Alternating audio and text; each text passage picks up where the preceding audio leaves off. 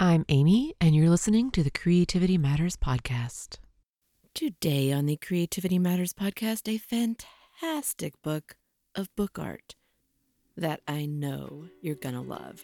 Here we go. You're listening to the CMP, a Creativity Matters podcast. Stories of creative journey and a reminder that creativity matters in whatever form it takes for you. Hello, everyone. Welcome to the Creativity Matters podcast. I'm Amy, and this is episode 348 Book Stacks and Spine Art. Or we can shorten that up to book art. It is a Sunday here, and it is sunny for the moment, which is a novel thing to see. We've had so, so much rain, and I know many of you have had so, so, so much snow. So, leapfrogging a bit. But it's okay because I have a book to share with you today. I love how books make the rounds in our awareness, in our consciousness, in our sense of what's out there and in and on our to be read lists.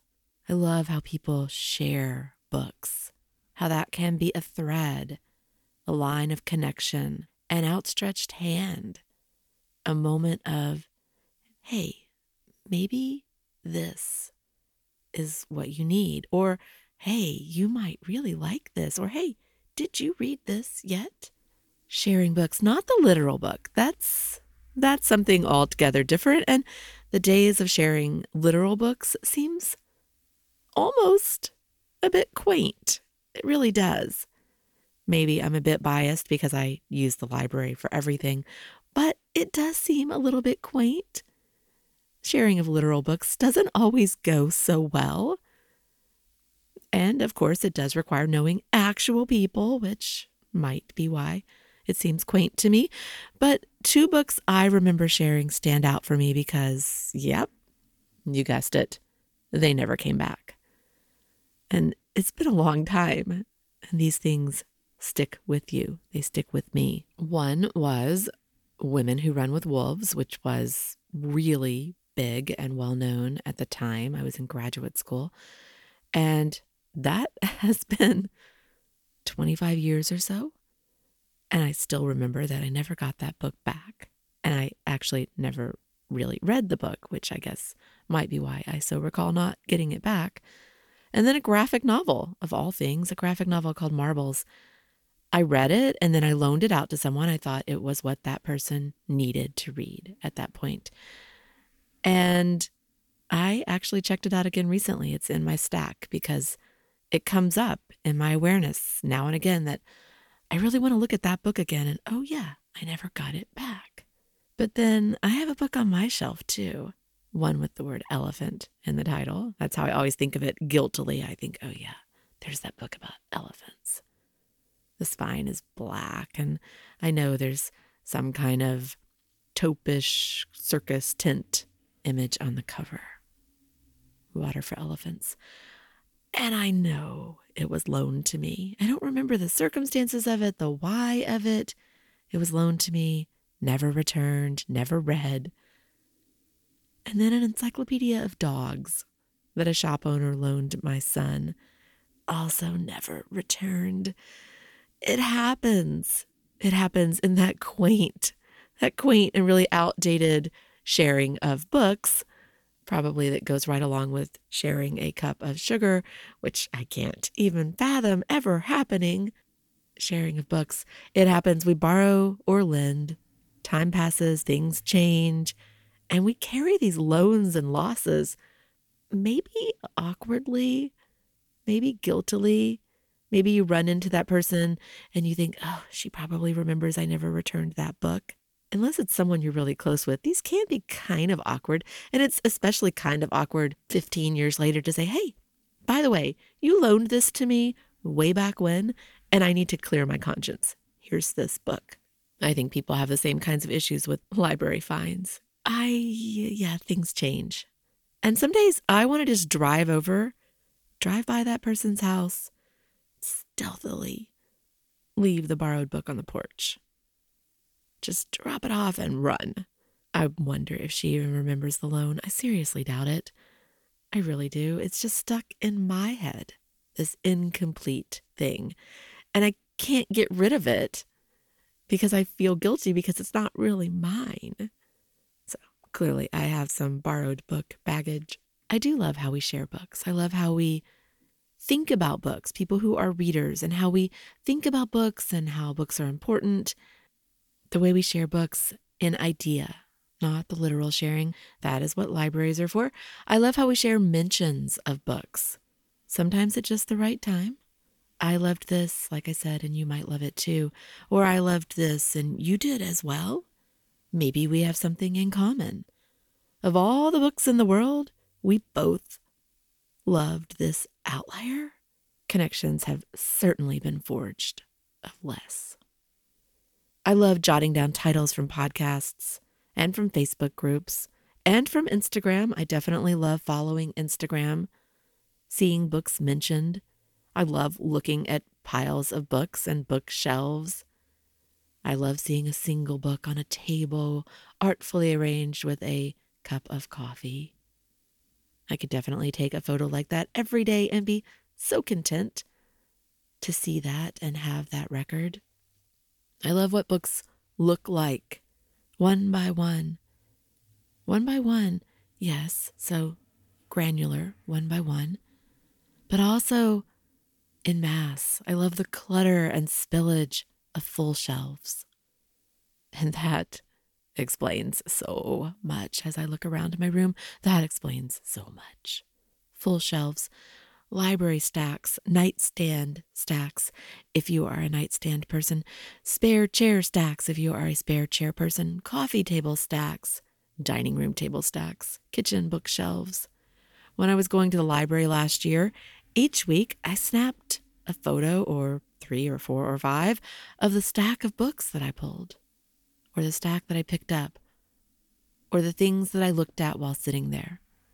Somehow, those stacks told a story.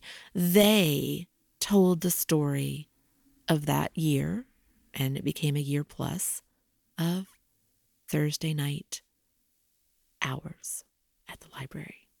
They told a sequential story of weeks of ranging interests and creative journey of tangential moments of discovery and whimsy and wonder, of awakening, of determination and reclaiming, self and self awareness, of wishing, of wishing.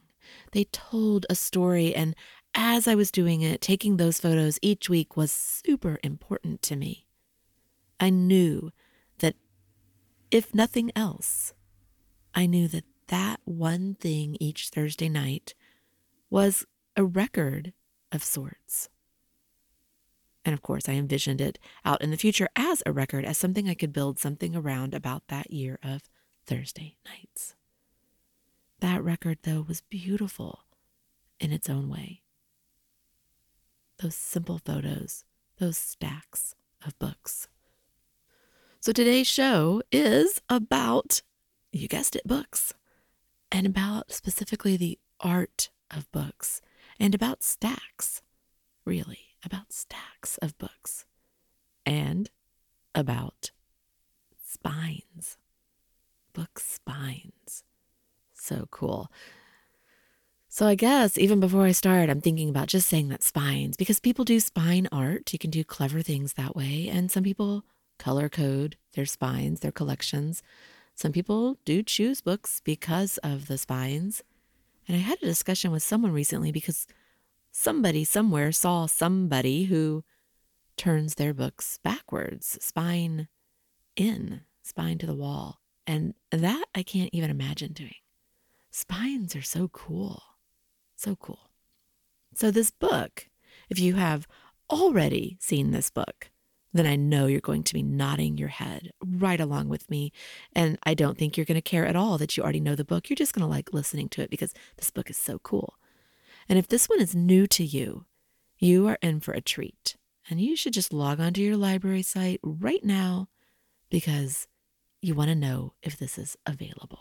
And this may be one that you're going to love so much that you want on your shelf the book is Bibliophile, an Illustrated Miscellany by Jane Mount. I first saw mention of this book in a Facebook group. A portrait artist that I follow and admire greatly mentioned the book there. She had just found it and she was super excited about it and shared. I jotted it down. And when I set up a page of random mentions of books and TV shows and podcasts last month, I dutifully recorded that book in my list of things to check. Seeing a few images from the book, I was intrigued and I expected something. I thought I knew what to expect, but I didn't follow through right then. It didn't feel pressing. But then someone in the CMP group flagged me. You have to see this book right now. So it brought that book back to the foreground for me. And I did as told. The library had it. I checked it out, brought it home, and then it sat on the stack. It sat on the stack with lots of other library books that I just keep renewing. There are several books in that stack that I really, really, really want to read, really want to look at or flip through with the CMP in mind. I find stacks really comforting. I find the potential just knowing they're there, just glancing over. That clutter doesn't bother me in the least. It excites me. And it makes me wish I had a whole bunch more time to do these things that I love. So it sat there for quite a while. When I finally picked Bibliophile up, it was a staggering moment. I did read the intro first before I really looked through it. I've gotten to where I'm good about that. I feel like that's a mark of, of change for me. I do like to read intros. I like to read author's notes before the book starts. So I read that and then I turned these pages and I was just overwhelmed. It was one of those, I hate to say it, it was one of those man, I wish I had done this moments.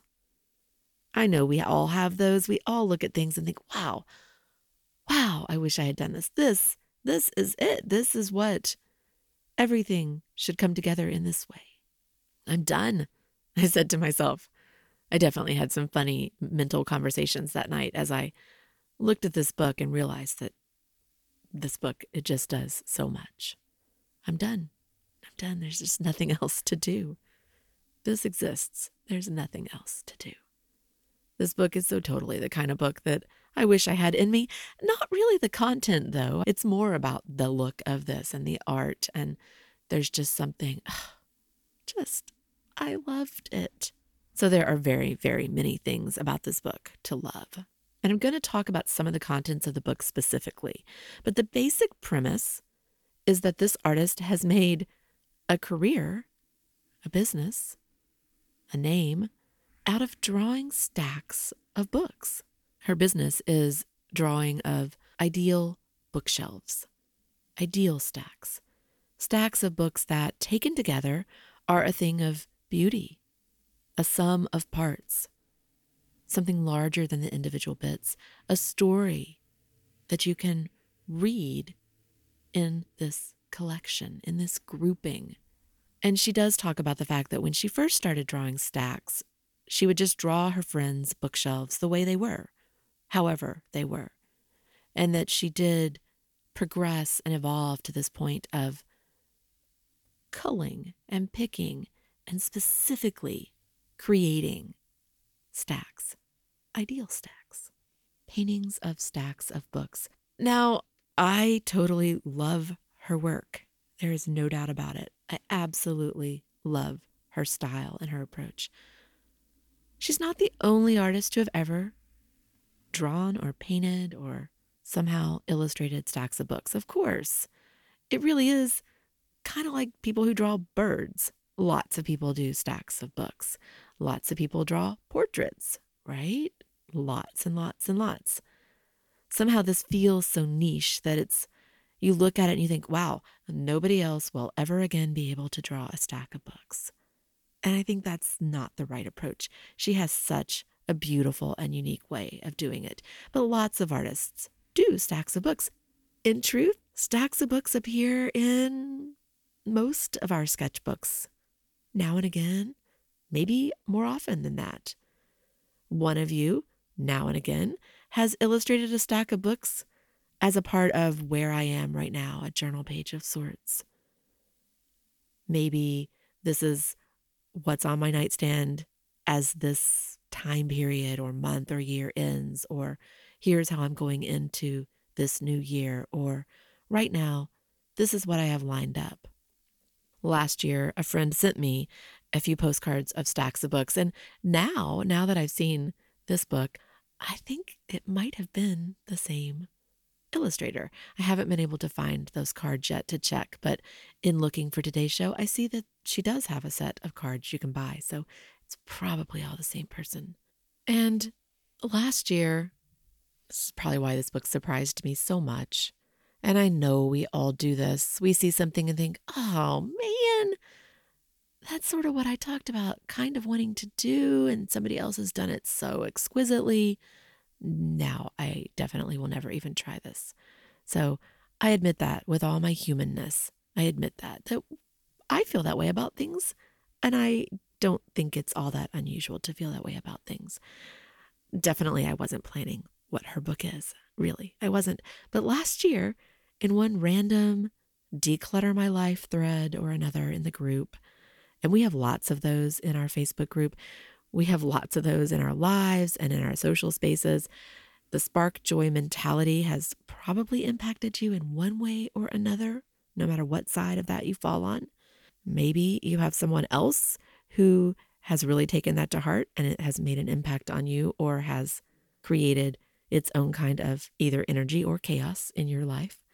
But at some point, I was again making another cycle through the bookshelves. So obviously, I haven't done the pull every book I own out. And this was last year anyway. So I was making another cycle through books and getting rid of kids' books. And I was really struggling, really struggling, struggling with my own response to these books, with what it means to be at a point where you get rid of these books, with the guilt of getting rid of books, of all the money spent, struggling with my own memories, my own lack of memories, with their lack of memories.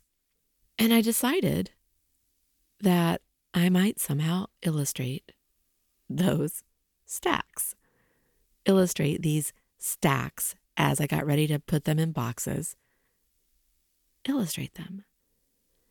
And that it might help me feel some sense of preservation, less guilt over getting rid of them, some way to hold on to them since memory is such an issue for me the idea of this was so comforting. Just the idea, just saying, you know, that's what I need to do, is just illustrate these stacks. That was so comforting to me. It helped me really move forward with moving boxes of books out. It felt empowering. And as I delegated piles of books to get rid of, put them into boxes, I first stacked piles up on chairs in groups, teetering piles, and took photos. I was determined to do what I said and follow through and draw these stacks, to record the history of all of this reading, all of this time spent, all of this parenting, all of this growing up, all of their childhood held in these books determined to draw that, draw those stacks. Books were such a huge thing for us, as they are for so many families. I am sure almost every one of you hearing this will nod your head and know how important books were for you, and if you are a parent, were for you and your children. The kids don't remember it. My kids don't. But I do. I do. And sometimes I see all those books and just seeing the all of it, the totality, it all washes over me. Series, favorite series, waiting for the next one and favorite series, time spent in one bunk or another, cuddled up and reading. Reading. We always read until everyone fell asleep. Books we read over and over and over. back then, a weekly trip to the bookstore. There's a whole lot bundled up in our histories with books. So drawing the stacks seemed perfect. It made me feel better to somehow lock them in time and space, but in a format that would take up less space. A flat drawing versus a stack of books. Multiple drawings is what it would end up, but versus multiple stacks of books. The stacks were too big, though. It was too overwhelming. There were too many books. And these were not the most special books. That was probably the weak link in the idea. Because by this point in this culling process, much of what I was getting rid of wasn't the best of or the most memorable. These weren't the titles that I really would want to spend days and weeks recording. And it would take days and weeks. It really would. The stacks were big, and there were a lot of books. Most of the books that fall into those special categories are still on the shelves. Some have been moved to shelves knowing that right now, for me, I need to keep them. And some are still on the other shelves. And maybe someday they are the ones I should draw. But I still have the photos of those other stacks. The idea didn't leave me, but I didn't follow through. Not yet. I give myself the grace of yet, of not yet, because some projects we seed and we gather the bits and we tuck them away and we hold on to the warmth of that idea, the comfort of it, the niggle of it at times in our heads. Oh, yeah, I thought of that. I was going to do that. I want to do that. I need to do that. And maybe later they emerge at the right time, the right time, the point in time where the time you would spend doing that feels okay and feels doable and manageable and right. Or at a time when what that symbolizes and means you really need, and it will really bring you comfort, a way to use your creativity to deal with whatever else is going on, to somehow offset or honor or celebrate or deal with, process, reflect upon. So it is a someday project, but one that I still hold really close. And seeing this book actually really tells me that it's definitely a good idea. It's a good idea. So, Bibliophile is amazing, and seeing it was amazing. I love the whole premise of it. I love her introductory note about painting stacks of books for people, about people who choose a stack to be painted as a gift. I love the idea that we can choose stacks, narrow them, hone them, go beyond the overwhelm of full shelves, and really pull out a short list a short list. And we're going to come back to that thought. It's sort of the idea of if you could take not just one, but if you could take 10 books to an island, what would those 10 be? Now you might think, well, that skews it because you want books then that will last you forever. But still, what would that be? But if you could pull 10 books and have those books reflect who you are, or reflect your past, or reflect what you believe, what would be in those stacks? doesn't mean that you plan to reread them. So, what would be in those stacks, these books that are so important, so formative, so pivotal, so comforting? She writes, quote, Since 2008, I've painted well over a thousand ideal bookshelves. That's 15,000 or so book spines, many of them painted multiple times. End quote. So, this book, it's so wonderful. It does indeed have full color illustrations of all kinds of stacks of books sorted by theme. And in that way, this is a book of books, a catalog of sorts. Are you looking for a mystery? Try one of these. Or maybe read the whole stack. Interested in graphic novels or memoir or nature and animals? Start here. The book is a who's who somehow or a what's what in a wide range of genres and categories really interesting groupings too. I heard a podcast recently about another list, a giant list.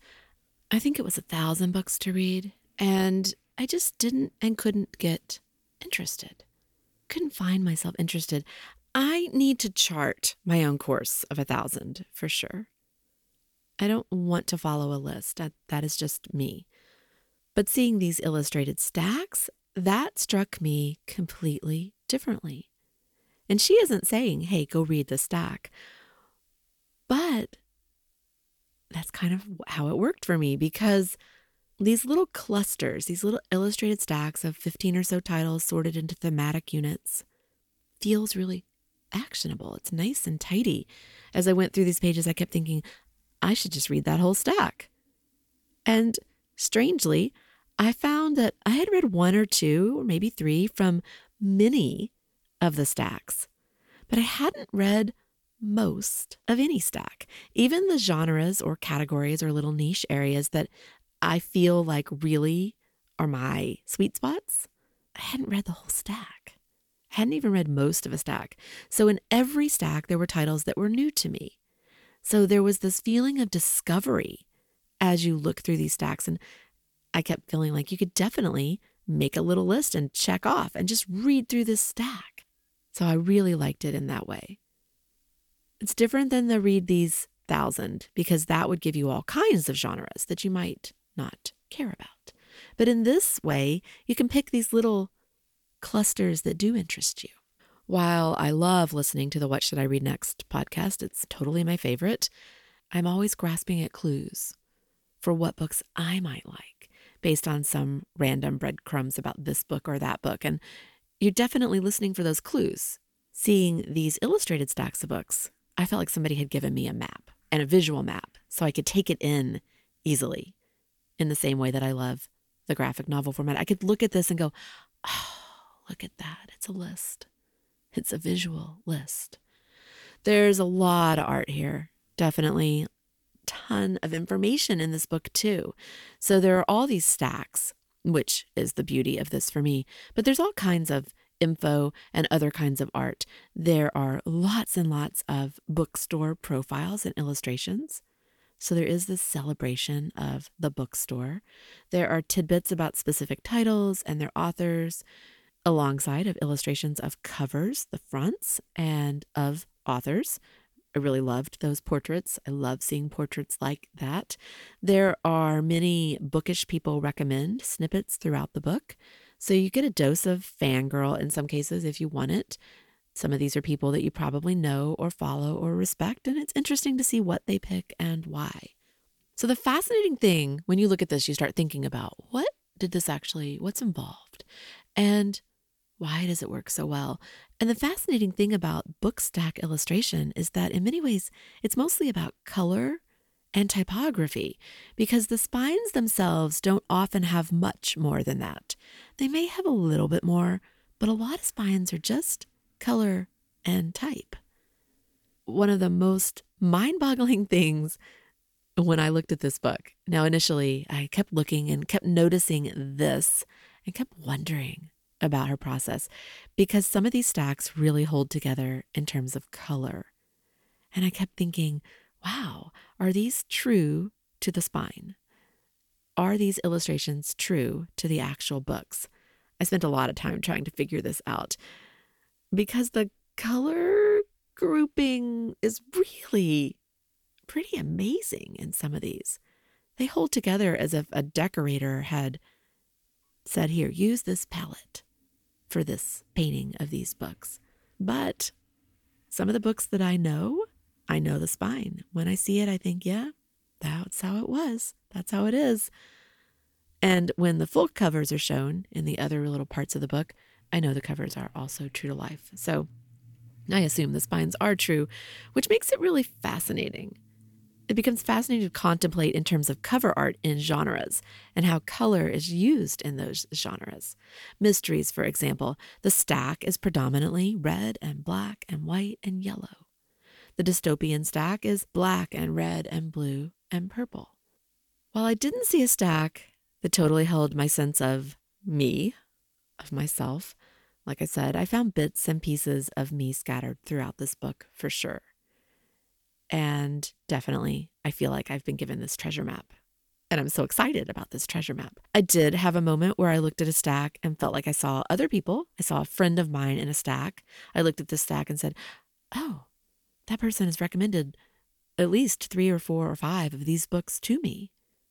This stack somehow holds something about that person, something about what I know about that person. So go check out this book. You're going to love the paintings. I know you will. If you love books, you're just going to love seeing these the stacks, the covers, the portraits, the library illustrations and bookstore illustrations, and even free little library illustrations. You do get some summary information about genres and then lots of recommendations.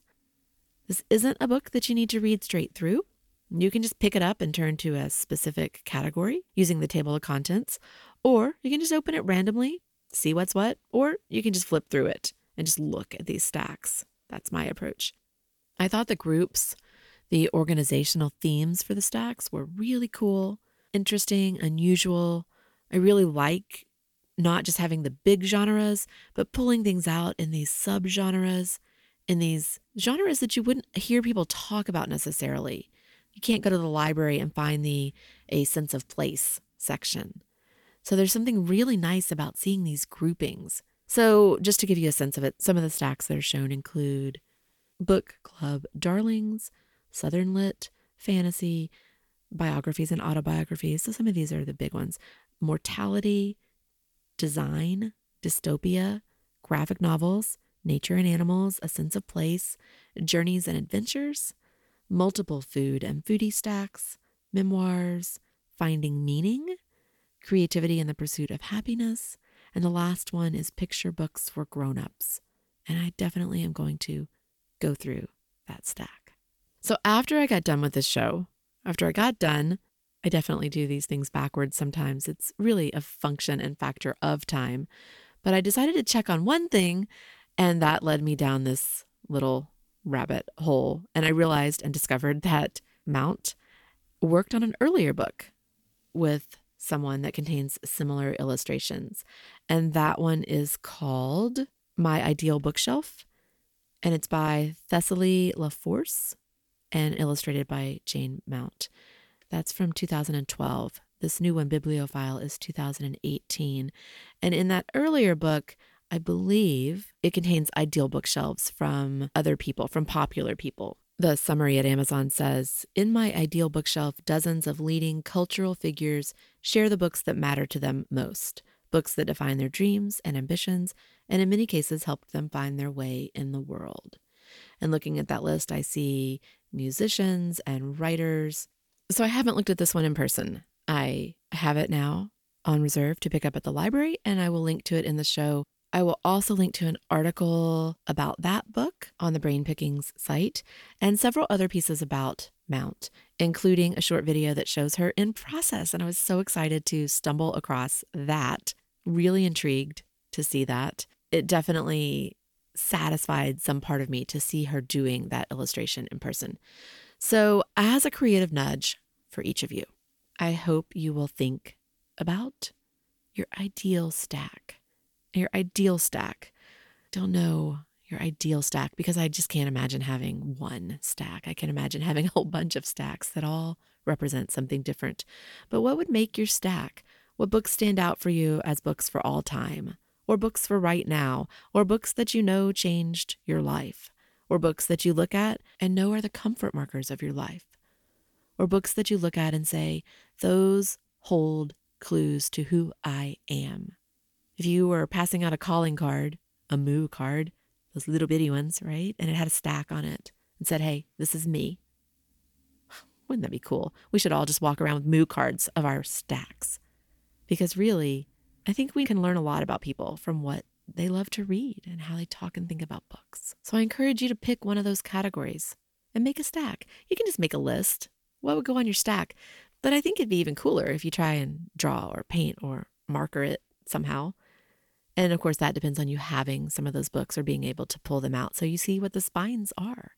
You can't just Google the spines of books as easily, I don't think. Our stacks can say a lot about us and about who we are, where we've been, what we think and believe and value and hold dear, what we hope, what we wish, how we escape, where we are headed, what we aspire to. We can learn a lot about each other from looking at our book stacks and I think it's an exercise you can certainly do routinely, even once a year. The books read in a year, the books read in half a year, the books you read in this numbered year of your life. The skeptic in me thought so much about so many little things about this book and this process and this whole thing. That's just me. And I would say that if you snap photos of your spines as you go along, you could assemble them later into an illustration like this. It's definitely something I'm going to be thinking about.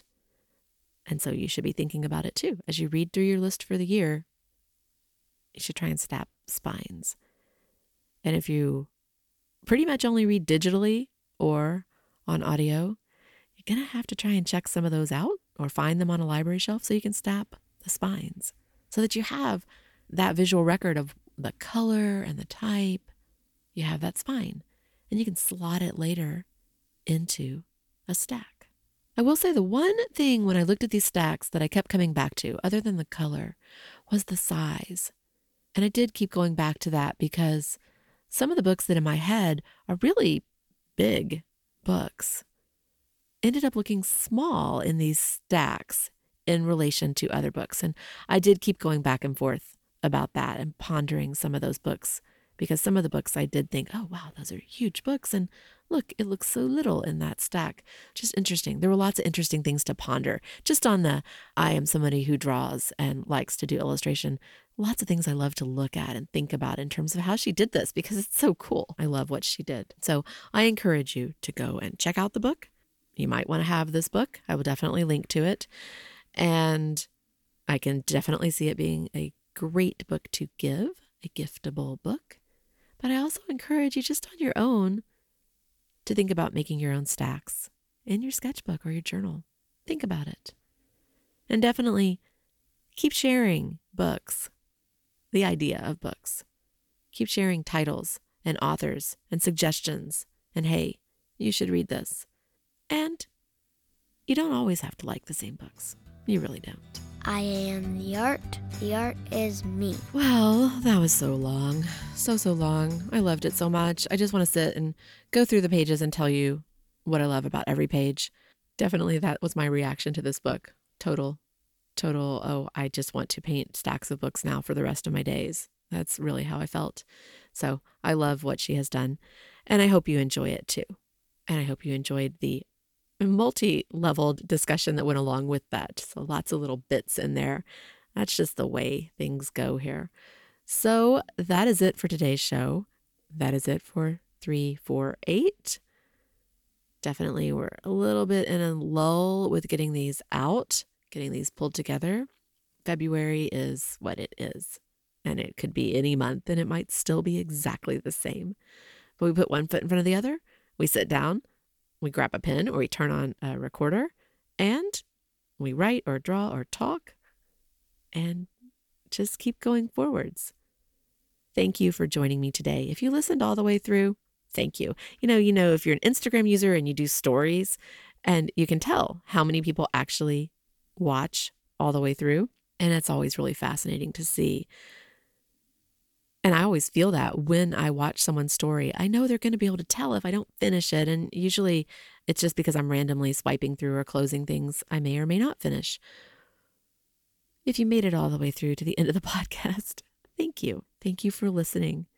I always feel like I need to give you a keyword. I told you that a long time ago. I used to do keywords. What would it be? I don't know. Applesauce, probably today, because I used applesauce in a cake I made yesterday, which is a totally out of the ordinary thing for me to do, although it was the world's simplest cake. So, applesauce. Yeah. You know what to do with that, right? That lets me know you heard it. Okay, I am Amy. This show is over. You can reach me at creativitymatterspodcast at gmail.com. Show notes will be available on the creativitymatterspodcast.com website. The website may have lots of problems, but the links will be there if you want to check out any of these things or support the show as you check out these things. You will also find a link on the side to Creative Bug, which I haven't talked about yet, but definitely if you're curious about Creative Bug, please use the link on the site to think about it. The music I play is courtesy of Nikolai Heidlas. You can find me at Instagram as OAmyOAmy. You can also find Creativity Matters podcast, but I am still not following through there. And thank you to those of you at Patreon, patreon.com slash creativity matters. Your support means a great deal to this show. Until next time, which should be next week. Remember that creativity matters in whatever form it takes for you. And don't forget to breathe. Have a good week, everyone.